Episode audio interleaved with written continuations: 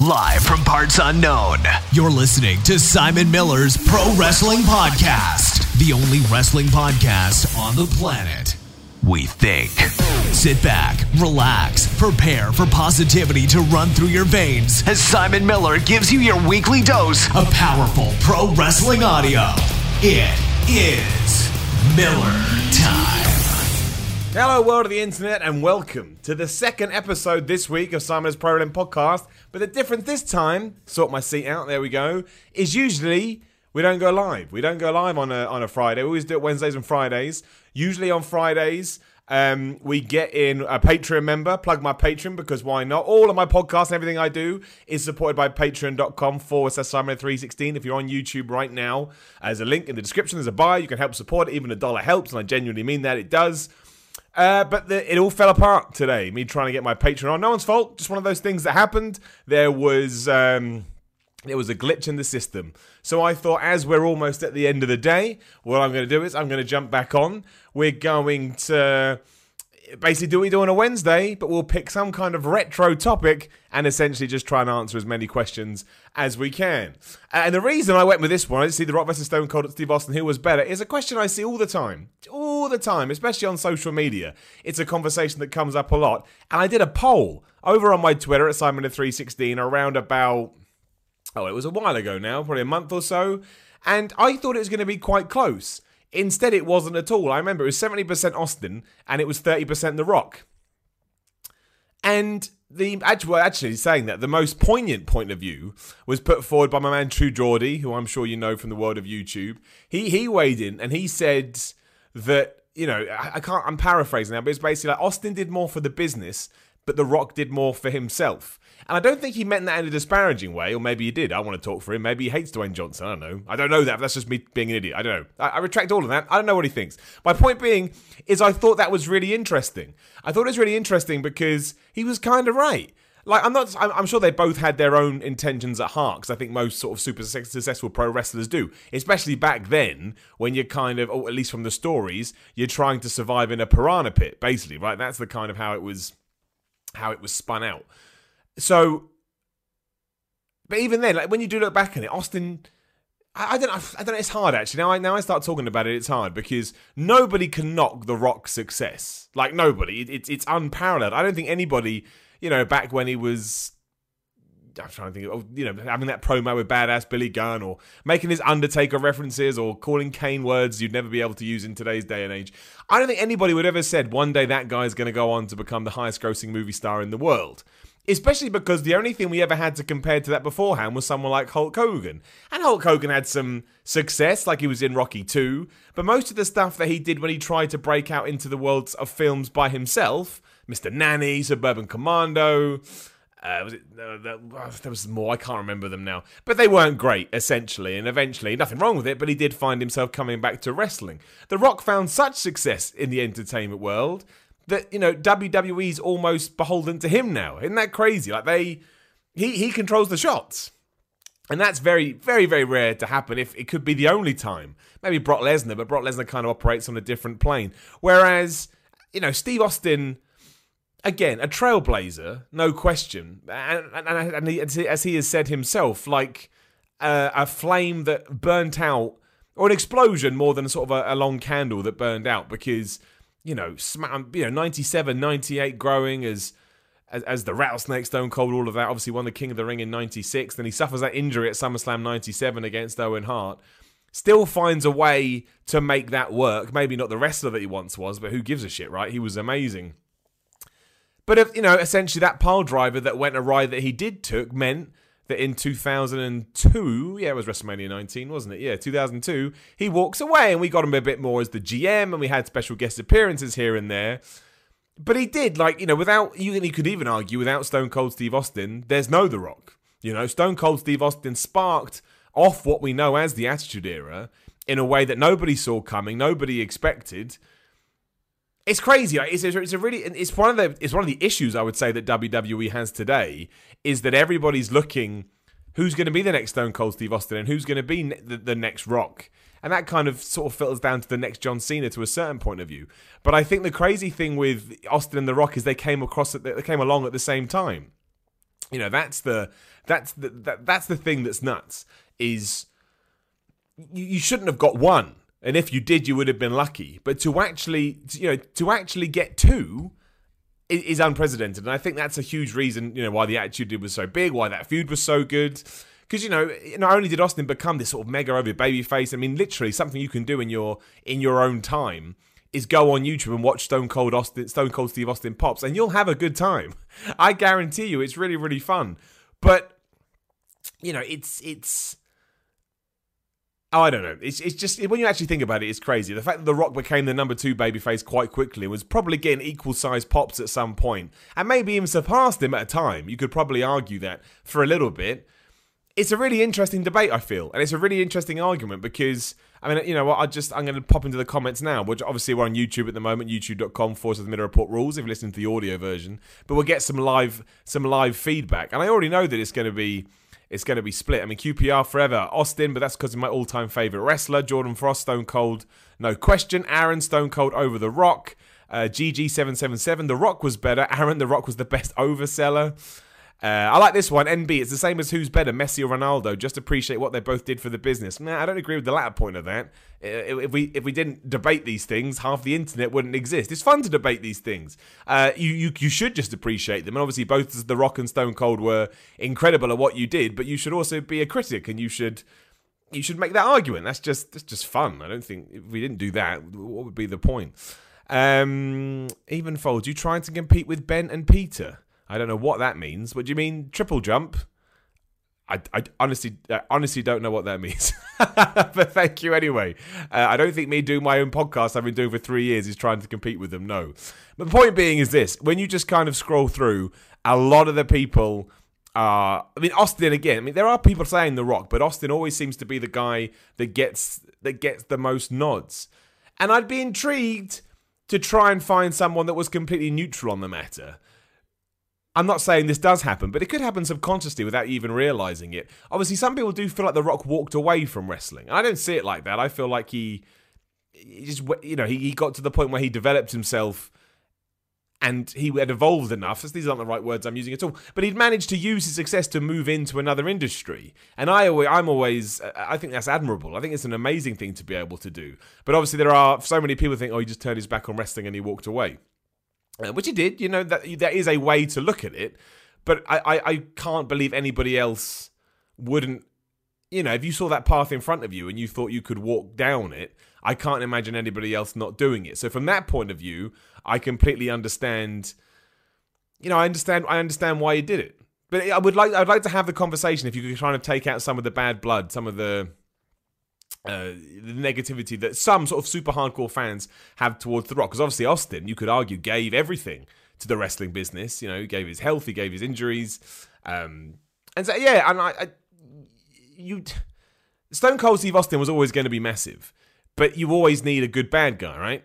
And at WrestleMania 15, when we were able to sort of kick off The Rock versus Stone Cold Steve Austin feud, that's when you could almost double down and you know, allow him to be the catalyst for it. Obviously, Vince McMahon was there too, and The Rock was basically Vince McMahon's surrogate because Vince McMahon was never going to be able to get in the ring and have those kind of matches. He needed somebody to do that for him, which is probably why we had the big tease at Summer uh, Survivor Series '98 when The Rock went back being heel after we thought he wasn't going to do it.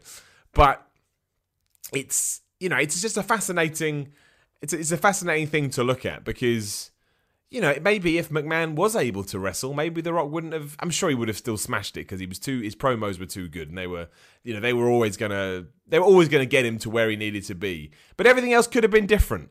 And I, I, I think the whole thing is really, really interesting. Of course, yeah. If you take a step back, we're just lucky that we did get both, and we got them at the same time. And you know, to, because of all of that, it was the explosion that made wrestling this really cool and popular thing. Certainly cooler and more popular as ever been in my lifetime.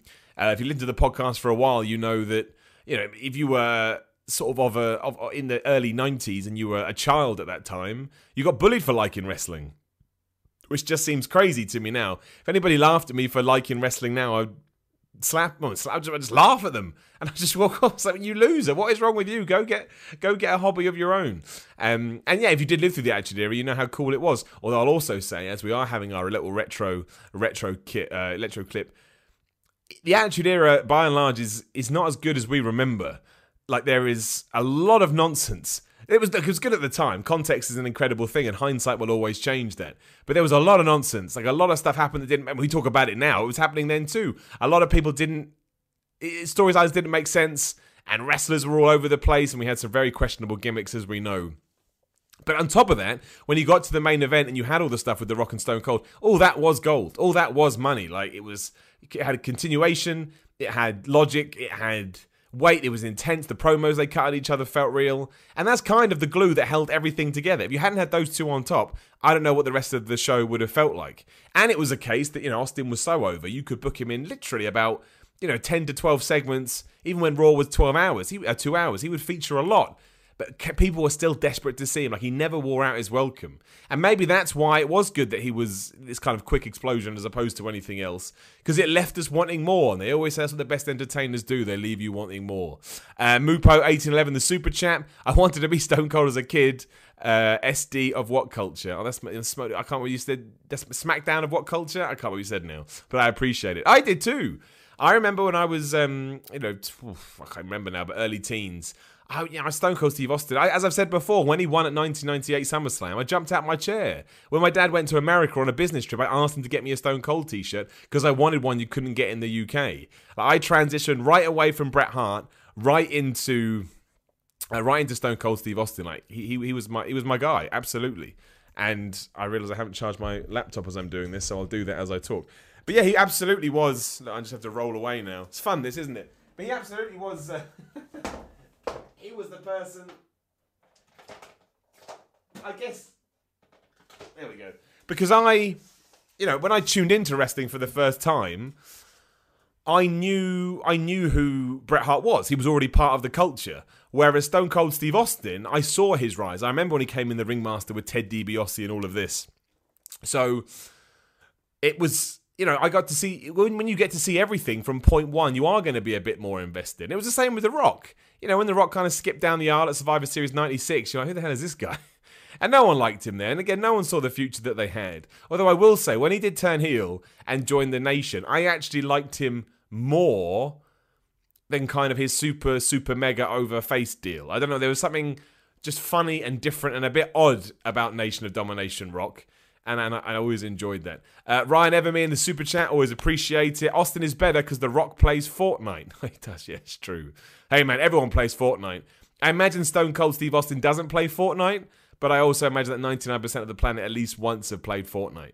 Even Will Smith's been playing Fortnite, which is crazy. But you do, you do make a good point. If somebody hasn't played Fortnite, you can argue that. Although Apex Legends, man, Apex Legends is here trying to take Fortnite's crown. Apparently had what 10 million players already. It's going to be fun. The Battle Royale scene continues. Uh, Ryan Black in the super chat. Austin was only as big as he was because of the Mr. McMahon rivalry. I feel that The Rock would have gotten as big as he got without McMahon. Well, Ryan, it's like, look, there's no way of knowing. I, I would say, I think they both would have been big, but I think a combination of all those three is the reason that made them bigger. So I think Austin needed McMahon, McMahon needed Austin, Austin, uh, Austin needed The Rock, The Rock needed Austin, blah, blah, blah. I think all those three entwined. Because, I mean, just to throw it in there, Vince McMahon is probably the best heel ever. Or at least he's in the conversation. Because, you know, without without him doing what he did even at Survivor Series 1997, which is another conversation we always have, you know, how much did the Montreal Screwjob spark everything else into life? And I think there is a there's absolute, you know, just cause to say that yeah, it did have a big impact and it did have an effect because when people booed Vince McMahon, they weren't booing a character. They were they did eventually, but the start of it was real sort of vitriolic hate towards him because they didn't like what had gone down. Crazy period, the late nineties. Really, really, really, really crazy period. And obviously, you know, given the popularity, that you know, it gave The Undertaker a new lease of life. It made Kane a household name. Maybe not a household name, but certainly a popular name. Uh, Triple H obviously rose up at that point. This is all after Shawn Michaels has left too, and Bret Hart himself. And I do think, you know, Austin opened the door to all of that. Whether he would have stayed there without The Rock, we don't know. Again, I, I probably assumed that he would have been. But it's crazy. It is. It's absolutely. And also at the moment, obviously, and with something else we've got to talk about after the AEW Double or Nothing, you know, party last night or, or announcement you know, it's, it's not. I mean, I don't mean it's the names like Stone Cold Steve Austin or The Rock that, that's going to be built. But who says they won't stumble across onto one of those? You just never know. You never know what's going to happen. Like they announced a bunch of good names. Obviously, Kenny Omega's now on board. We don't know what his situation with New Japan is overall. You have to imagine that given he is a vice president of AEW, executive vice president, I should say, it seems unlikely he's going to work Japan. But Jericho can in his contract, although he's not part of the office. But that's not the point. On paper, you know, Chris Jericho, Cody Rhodes, the Young Bucks, Kenny Omega, Hangman Page, Neville, Joey Janela. There's loads of other people. I'm, you know, the, the, roster is ridiculous. Obviously, Brandi Rhodes holding all, uh, handling all the women talent as well. That that division keeps to grow to grow too. And there could be a diamond in there, and they could, you know, could spark off in in AEW, and then in ten years' time, we're talking about, oh man, what would AEW have done if it wasn't for this guy? The point is, you just never know. Whereas in WWE right now, just because of the way it is and the way that it does tick along each and every week, we kind of it seemed more unlikely. But that's always the way because there's more red tape. It's a big corporate company. AEW doesn't seem to be like that. I did like the Double or Nothing rally as well. It felt very WCW, probably because it was in the MGM Grand and I recognised kind of the layout from when they used to do shows there.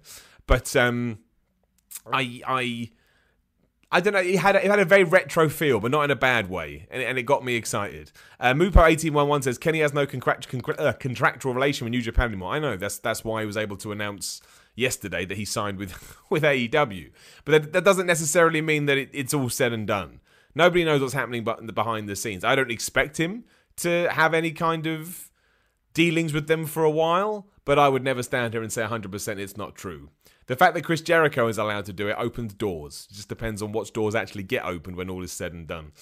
Um, QPR forever, and also start throwing your questions in the comments if you are listening live. I'll try and answer as many as I can. Again, it's kind of an off the uh, off the cuff bespoke podcast, so you know, we just got to try and do whatever. We're just going to fly by the seat of our pants, as they say. So if you do want to ask some questions, please do. QPR forever. What is the infamous, or what if the infamous curtain call never happened and Triple H won King of the Ring that year? Well, that's the other thing, right? There's so many little bits and bobs that could have changed the outcome. I, I, I listened to a podcast about this a long time ago. I'd always think that Stone Cold would have made it to where he was. I mean, the story that he won at the King of the Ring and the next night it was the biggest thing ever is is not true at all. There was a good another year of build and him slowly, you know, slowly working his way into that position. But if you change what you know, if you change again, if you change the direction somebody's headed in, who knows? So did the curtain call help with all of that? You'd probably have to say that it's likely that it did, or at least there's a there's a chance that it did. Wouldn't that have been crazy? Triple H wins and Stone Cold Steve Austin has to go around about the houses to get to to get to where he had to go. But that's why it's so cool about looking back. Again, when you have the power of hindsight and you know all these things that come together, because I don't think anybody again when you know Vince McMahon pulls that, well, not even Vince McMahon himself. Vince McMahon didn't pull that stuff with Bret Hart to become a bad guy. He just did what he thought was right at the time and then, as a very smart businessman, he made sure to use it. And it, it gave birth to everything else. As you know, Bret Hart's career kind of went the other way, which always breaks my heart. Always thought that was really, really unfair. Bret Hart, Hart. But yeah, you, there are so many little things in kind of the wrestling sphere that will never truly be able to know what would happen if it went the other way. Same with WCW. What if WCW hadn't have had Goldberg lost and realised, wait a minute, we've got money here. Let's just have him win for a long time and keep him as a mega face. Maybe they'd still be around. I mean, that's probably not true. WCW seemed headed to doom for since like the end of 98 onwards, but there are a lot of stupid decisions in the wrestling world. Um, ben David Fryer, would have Itami been used well on SmackDown? Uh, who knows? I mean, that's I mean, you'd like to think so, but it all depends what Vince McMahon thinks of him, what stories they have for him. I think the problem with Itami was just bad luck, and it does suck. Like he never really got to have his proper run in NXT because of his shoulder injuries, and no one knows more about shoulder injuries than me. And by the time he'd come back from all of them, he'd almost been surpassed just because other other guys and girls came through the door. And that's how it that's how it works. You know, you you get struck down and by the time you've dusted yourself off, you've got to start again. And it just never really happened for him. It's not his fault. In many ways, it's not the WWE's fault. The good thing is now, you know, they've come to agreement. He's out. Apparently, going back to Japan, he was awesome in Japan before as Kenta. I imagine he probably ends up in All Elite somehow at some point. How that works, I don't know. Because apparently, you know, causes of his release were, well, let him go, but don't let him go anywhere else. But you'd have to. You can't stop people doing that. So, uh, Ryan Blacker, who would you choose to be the first AEW? Who would you choose to be in the first ever AEW World Title feud? Well, very controversially, I would pick Cody Rhodes Because I think whoever Cody Rhodes goes against, you're going to assume that Cody Rhodes will win because he's part of the company, but then make sure that he loses. Who he feuds with, I don't know. This all ties into that rumor about apparently they've got this huge name they're trying to get from either WWE or wherever that will go into a feud with Cody Rhodes that probably starts at double or nothing. Maybe even for a championship, I don't know. I don't know who that could be. People keep mentioning AJ Styles because of his contract situation. I don't know what his contract situation is, so I'm not going to speculate. AJ Styles is the man. AJ Styles has a, you know, a storied career that he's built up over the last 20 years. Wherever he goes is going to be a big deal you could absolutely put the belt on AJ Styles. I think you could put the belt on Chris Jericho. I mean, they're obviously not going to do that at first because the Kenny Omega feud, I don't think that's going to have any championship gold on the line. But you know, if you give your world title to Chris Jericho, guy that people knows, that's not the worst idea in the world. In fact, it's probably a very good idea. But this is why I like it. This is why I keep saying that it's all right to be over the top about all elite wrestling because there are so many questions just put a smile on your face. Just enjoy it for what it is. If it's dead in five years, again, I don't think it will be, but hypothetically speaking, who cares? You'd enjoyed it for the five years that it was alive and you go back to doing whatever WWE does. That's fine. There's nothing wrong with that. You're, the best thing about being a fan is you don't have to worry about the money and you don't have to worry about the ratings and you don't have to worry about house show attendance. You just have to worry about whether you like it or not. And if people come and go, it sucks because we want more people, we want more places for wrestlers to work, and I never want anybody to lose their job. But the, the, the, bottom line when it comes to being a fan is entertainment, and that's why it's great.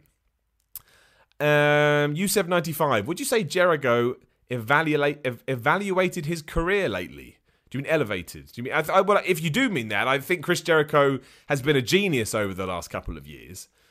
I think he feels like a bigger star now than he ever has done. And to do that, he left the WWE which is very rare. But as soon as he signed that New Japan deal and he made himself feel like a big deal, that was absolutely Chris Jericho. He made it feel like this is the Kenny Omega match is a dream match and everybody should be, you know, enamored with it.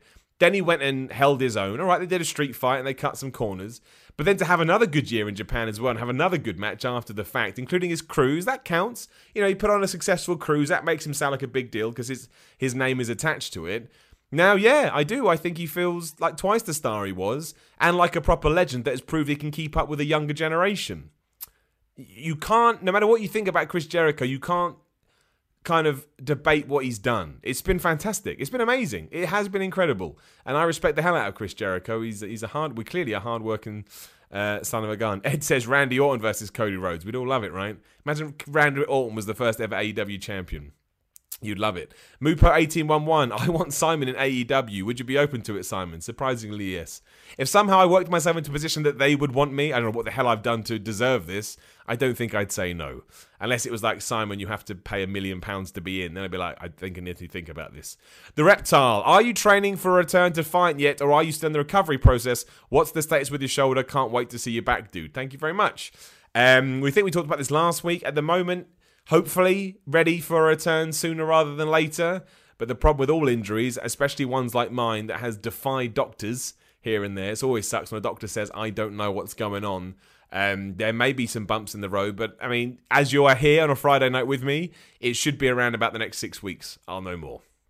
Uh, so hopefully March. Hopefully March will be the will be the day. But thank you very much. I appreciate that.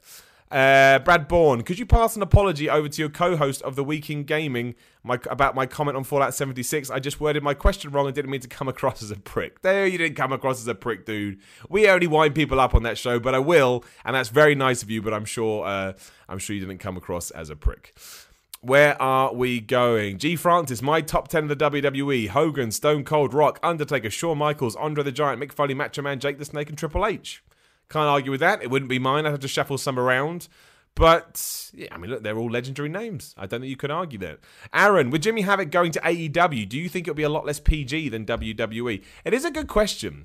I mean, you know, Jimmy can do more than just the kind of hardcore stuff that he does. But that was my first thought. I was like, well, if we're going to do Jimmy Havoc stuff, how are we going to get that on TV? But look, Jimmy Havoc's really smart. Everyone running AEW is really smart. I'm sure they'll find a balance between the two. It's it's only it would only be a good move all around that one. Uh, Nick Palmer, out of the six men in the halftime Heat NXT special, who do you think Vince McMahon will see as main eventers and mid carders when they get called up? Ah, who was in it? I mean, the Velveteen Dream could be a main eventer because he likes gimmicks and people that can talk, right?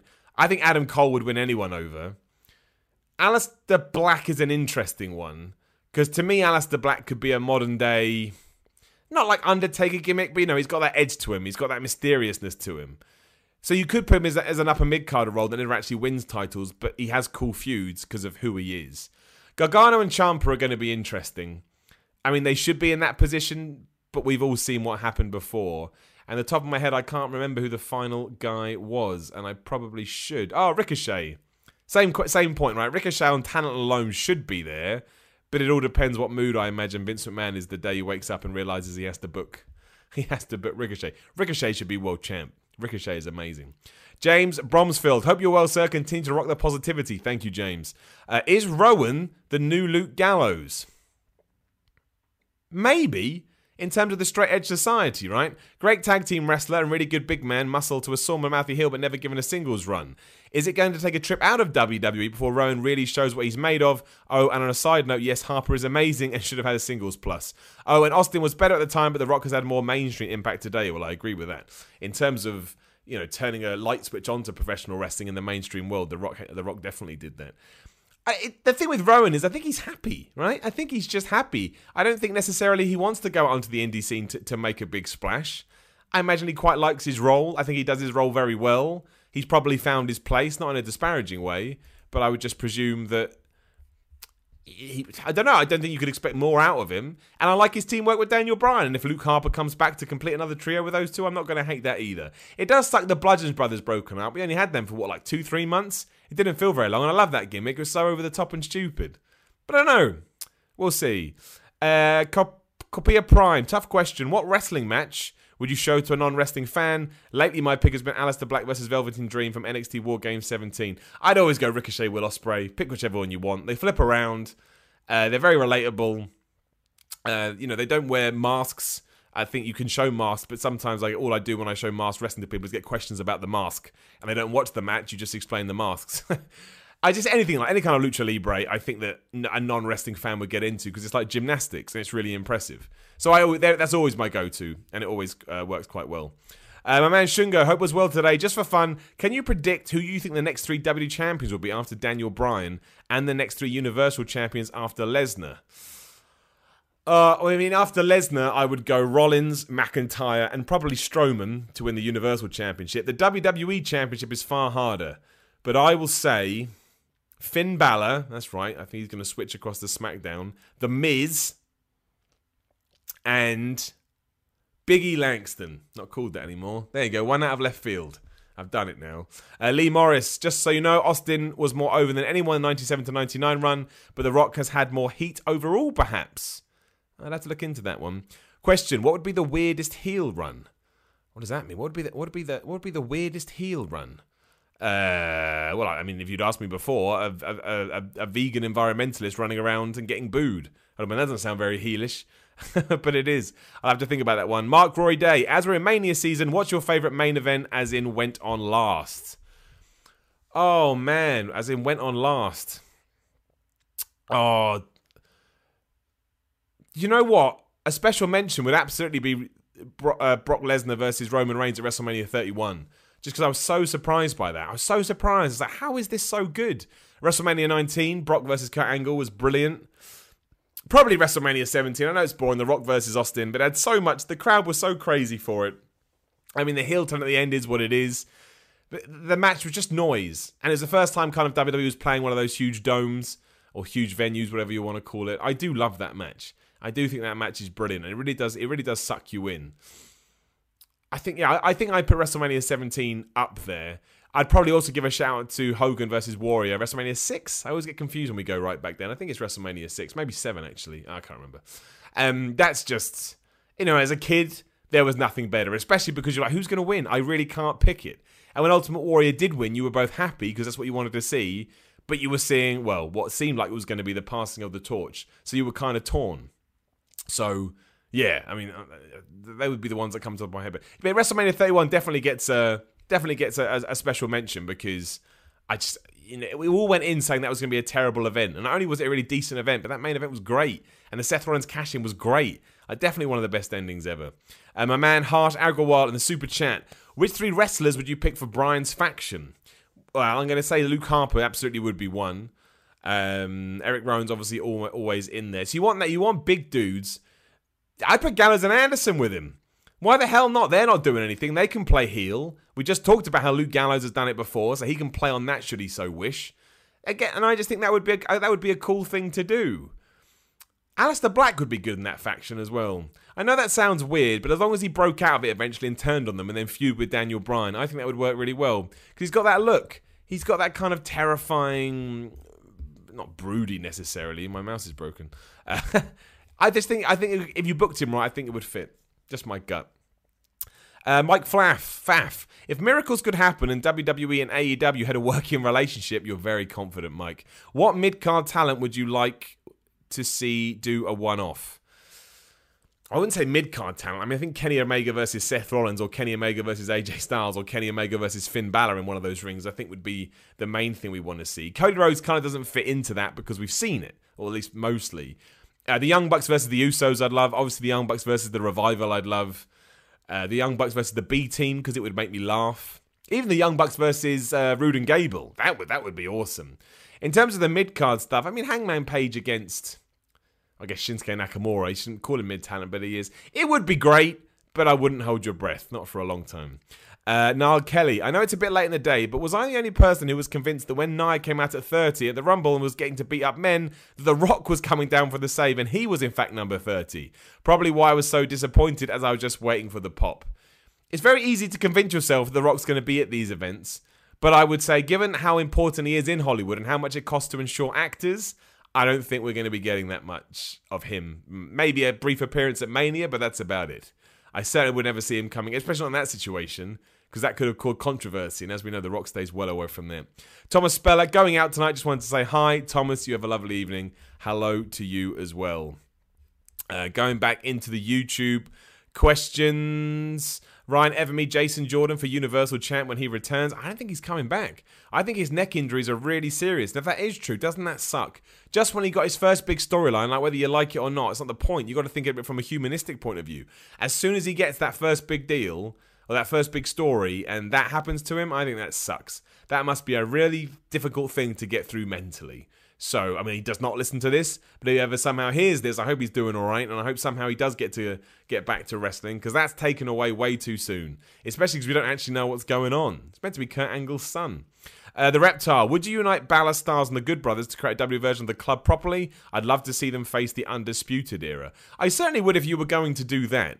I mean, you could argue. I mean, abs- I mean, Balor and the Good Brothers, absolutely. You know, Gallows and Anderson and Finn are kind of treading water, and AJ Styles has been smashing it forever. But much like any kind of push, eventually you do have to take a step back to allow other people to to go into it. And I imagine that's what happens after the Elimination Chamber, and maybe we start building to Styles versus Orton or Styles versus whoever at WrestleMania. But coming out the back of that, if you did want to do something different with him, why the hell not? It would be interesting. Fans would get a kick out of it who better to welcome the Undisputed Era onto the main roster than people like AJ Styles? AJ Styles can have a good match with the broom, for goodness sake.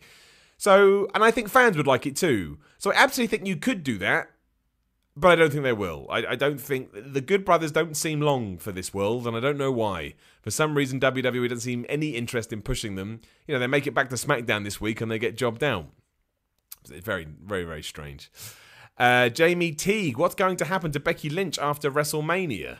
Well, what I would like to do is, given that Oscar tapped her out at the Rumble, I would like to come out this side of WrestleMania with Becky as the champ and Oscar as the champ. Or maybe Oscar's not even the champ. Maybe she loses her belt, but she switched brands to Raw, which is where Becky would be, and they tangle again. And Oscar then has a legitimate gripe. It's going to reward people to watch it for saying, look, this happened three months ago, but we still remember, and we get more badass matches between Becky Lynch and Oscar. I don't know. The Becky Lynch thing is going to be interesting. Maybe she doesn't win a WrestleMania. You know, Roman Reigns was 100% going to win this year and he didn't. So it's not always a lock. There's every chance that Ronda Rousey beats uh, beats you know beats Becky Lynch and we all go absolutely crazy. There is no way to know. Uh, Carl Hargett, your English, when did that happen?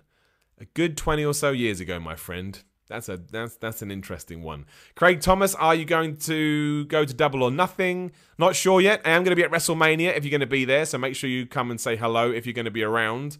Uh, Double or Nothing, we will sort out when we get back from there. One amazing wrestling event uh, at a time. Aaron, what do you think of the rumors of the latest crop of WWE wrestlers wanting to leave WWE? Uh, I only believe that stuff when it happens. I enjoy jumping into rumors and speculation because it's half the fun of being a wrestling fan. But You know, people like Randy Orton and the Usos are, or I should say Randy Orton and, the, and Brock Lesnar. I would imagine they're just name dropping that to whoever they're negotiating with to get more money out of WWE, which is what you should do. That's how business works. For a team like the Usos, they would do amazingly anywhere because they're so good. So maybe they are sick and tired of the way they've been booked. But my gut and my heart tells me they'll probably stay. Don't know. If, who knows? But I love the fact there's more places for people to think about going. I think that can only be good for the business. Uh, Cyan Underdog, do you see or would you like to see the New Day broken up for singles runs? Not broken up. No problem with them staying together, but they should still separate and do their own thing, but they're still a unit deep down. Like, we never do that with teams in WWE. There's a need to feud them all first. We don't need to do that. So, if you want to push Big E for a title run this year, which I wouldn't be against, you know, maybe you split off Xavier Woods and Kofi and they go do a tag team thing, but they're also behind Big E and you have backstage segments when they're geeing him up. So the New Day are still a unit. I mean, I guess the NWO did that, right? They went off and did their own thing, but they were still the bad boys of wrestling. So I would much prefer they did something like that. But I do think it is time to do something different with the New Day. They've been brilliant, but again, much like we are talking about earlier, you always run out of steam before long, and then you want to change it up before it gets a bit dull. Uh, Salman Nasir, do you think Ambrose leaving as a storyline? I don't know. Who knows, right? It, yes, good for him. No, well done WWE for working me. That's what wrestling's all about, so I appreciate it. Drew Hilton, do you think The Undertaker will miss this year's Mania? Well, the interesting thing about The Undertaker is he's taken all the WWE uh, text off his social medias. You can officially email him at an email that he put up on his social media uh, something at something.com and he costs the rumor is he costs $25,000 an hour which sounds crazy but you know when's he ever done this kind of stuff? So I think that's more than justified. And you can book him. You'd have to presume that means he's not going to be at WrestleMania. I don't think he's fallen out with WWE but he probably realized he can go out in the summer and make loads of cash which he can and now is the time to do it. I imagine he still get a big send off when he does decide to go but I don't think he needs to be at WrestleMania this year. I don't think it's good for his character. I don't think it will help the card. I think you just draw a line under it. I mean, that would kind of suck because you go back to last year and you think, well, maybe it'd been better if he hadn't been there at all. But I love that John Cena Undertaker feud, so I'm not going to moan about it too much. Um, Ryan Armstrong, hey Sam, are you going to the G1 Supercard at Madison Square Garden in April? Maybe, maybe. I'll have a we'll have a schedule for you soon, and we'll let you know. Uh, Owen Meabury, will Jericho versus Omega be five stars? Depends who you talk to. Some people give it five, some people give it one. It all depends on what type of person they want to be that day. Thomas Jackson, do you think WWE will keep Ronda, Becky, and Charlotte completely in part until Mania to build it up? No. I think there's two, they've got three months to go, or whatever it is, two months to go. They still need to work Charlotte into that match. There's got to be some kind of friction between them. I imagine we get a lot of brawls. But I'm all right with that. I am one of the rare people that thinks it's okay to add Charlotte into that match. I think that will benefit the match, and I think in hindsight, when Ronda has gone off to do whatever she wants to do, not necessarily after WrestleMania, but whenever she's done, you can then make sure that accolade is on both Becky Lynch's and Charlotte's shoulders. That's just a smart business decision, as far as I'm concerned. So I'd absolutely do that. And I think that Charlotte deserves it too. Recently, I've seen a lot of people saying that she thinks she's overrated, which I don't understand at all. I think Charlotte is incredible, like a genuine, incredible athlete, and you know may have used the name of Ric Flair to get her start, but absolutely has proven time and time again that it has nothing to do with that while she's found success. I really like Charlotte. I think she's good. Um, where am I going now? Yusuf ninety five. Would you like to see the Miz versus Daniel Bryan at WrestleMania thirty five? No, I think they could go in that direction, but I, I, that feud is one of those ones that was better in our heads than we actually got it. Uh, I do think we're going to see the Miz versus Shane McMahon, and if I had the choice, I'd rather the Miz versus Daniel Bryan. Yes, but we will see. Jacob Wilk, what would you show someone you want to get into? I love it when the same question comes up. The answer is Will Ospreay and Ricochet. It was about what do you show somebody who's never who's never watched wrestling before. Don't show them a Zack Sabre Jr. match. They won't get it. Uh, Babak Kidney, still the greatest name of someone that writes into this show. The best. Geez, the Miller Machine is on a friggin' roll. Thank you, Babak. AEW. I haven't turned, tuned into WCW all that much back in the day, but the look and feel of the ticket announcement party kind of reminded me of the outdoor WCW shows. That's what I said earlier. It's because it's the MGM Grand. The MGM Grand screams WCW. Uh, now that Omega is an executive too, how do you think the Elite will handle booking? As wins and losses will count big time, I think it'll be pretty weird to see the executives book themselves into winning one match after another. See, if it had been anybody else, I would have agreed with you, but I think Cody Rhodes, the Young Bucks, and Kenny Omega get what wrestling is to such a degree that even if they decide to make them win loads, it will be for a reason, and it will be for our entertainment. Anybody else, and I'd be like, yeah, there's something questionable about this. But when it's those guys, they just seem to get it so much. So I'll be okay with it. Uh, Becky Lynch, I recently thought about her theme music for a bit. I think it's dull and doesn't resemble her character at all. I thought that the other day. It's good theme music, but it needs a bit of a spruce up for her new character. Totally agree. Makes me miss the old John, Jim Johnston approach of fitting the music to the character. So could we see her coming out to a new tune at Mania? I don't think it'd be at Mania. Usually when they used to change things up, be that the belt, the look, or whatever, it'd be the night after Mania because you want the big pop at WrestleMania. But because you like start again on the Monday, that's when you can introduce those new things. I remember after Roman won the title, everyone was like, "Oh, they'll change his music now. They'll change his music," and they didn't. He did start coming down an entranceway rather than through the crowd but you know his gear didn't change or anything like that. Uh, that's it. Have a great weekend. Thanks for the content, kidney out. Thank you very much, my man. Uh, I always, I always appreciate it. Uh, my man Spaz Phoenix in the super chat, always appreciate it. What's the best intergender match WWE could give us today? And if they hired you and said you had to, to do one, what lady would you like to face? Well, Charlotte Flair, because I think she's the best, and I think, or Oscar, either one of those, I think could lead me to a better match than I'm capable of. So I would, uh, I'd appreciate that. The best, inter- I mean, I think the best intergender match we could get is probably again either Oscar or Charlotte going against one of Seth Rollins or AJ Styles because I think they're the best people in the company. And I think that you know wrestling talent isn't gender specific. You're either a good wrestler or you're not. And I think all of those guys are great. And I think you could do it. Whether or not that's what people want to see, I don't know. So if I could get Oscar versus AJ Styles, I think I would laugh forever because I'd be so happy. And I bet they would have much better matches than 99% of what else we see anywhere. And wouldn't that be wouldn't that be good? I'd like it. Uh, Matt J Hendricks in the super chat, much appreciated. Shirai versus Baszler at Takeover. I mean, maybe I, I, Shayna Baszler right now. I see so much, um, you know, so much. I, I wouldn't say people are disparaging towards her, but they she seems to get a lot of criticism, and I don't know why. On NXT the other day, when she just got pissed off and walked off, she's so good. She's so good. She's come on leaps and bounds. She gets a character. I think she's, you know, she's more than decent in the ring. I like Shayna Baszler. I think when they call her up, she's going to be a, excuse me, she's going to be a proper good heel. I look forward to it.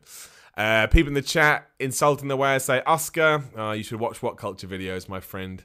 Nobody ever watches the video. In one video, I even told people why I did it, but nobody listens. Nobody watches, and now I'm going to keep on doing it until people find that Easter egg. It's crazy, this YouTube stuff, isn't it? Uh, Becky Lynch versus Finn Balor says Core 33, well, it would work, you know, given where they're from. Uh, Carl Hargett, I would like to see Becky hit a stunner on Ronda at WrestleMania to win the belt. Dude, why would you do this to me? Why you want to stir up the internet wrestling community like that? They'll all go crazy. Reddit will blow up and go mad. I wouldn't do that. I think you got to keep Becky Lynch as Becky Lynch. Don't do anything like that. People will go crazy. Um, where am I looking now? GG777. Becky Lynch needs something. The stand there and smirk gimmick is wearing thing. I do agree that she could smirk less. Because the problem with smirking is it makes it like you're not taking things seriously. It certainly worked a few times, but yeah, in that instance, I remember thinking you could probably look a bit more pissed off here, which is why I preferred it on SmackDown when Ronda was right in her face and she did look mad. I think that raise things up better. Uh, Matt J. Hendricks in the super chat, much appreciated. Oscar versus Cross at WrestleMania. Well, Nikki Cross, I think that's going to happen. A, Nikki Cross is across both brands. They also teamed up with Alicia Fox, and that team lost. I know Nikki Cross didn't take the fall, but it still counts. No, I don't. I don't think that. Although who Oscar does fight, I don't know. That's another great question. Mandy Rose. They seem to like Mandy Rose. I don't know. I don't know. That is a really, really, really good point. Really, really good point, Matt. I don't have an answer for you. That, I think the two that sort of stump me the most when it comes to WrestleMania are Daniel Bryan and Asuka. I have no idea what they're going to do. None. But I like that. I like being confused. I like being. Um, I like trying to guess. Sometimes it's nice to have an expected storyline that plays out like you want because there is benefit to that too.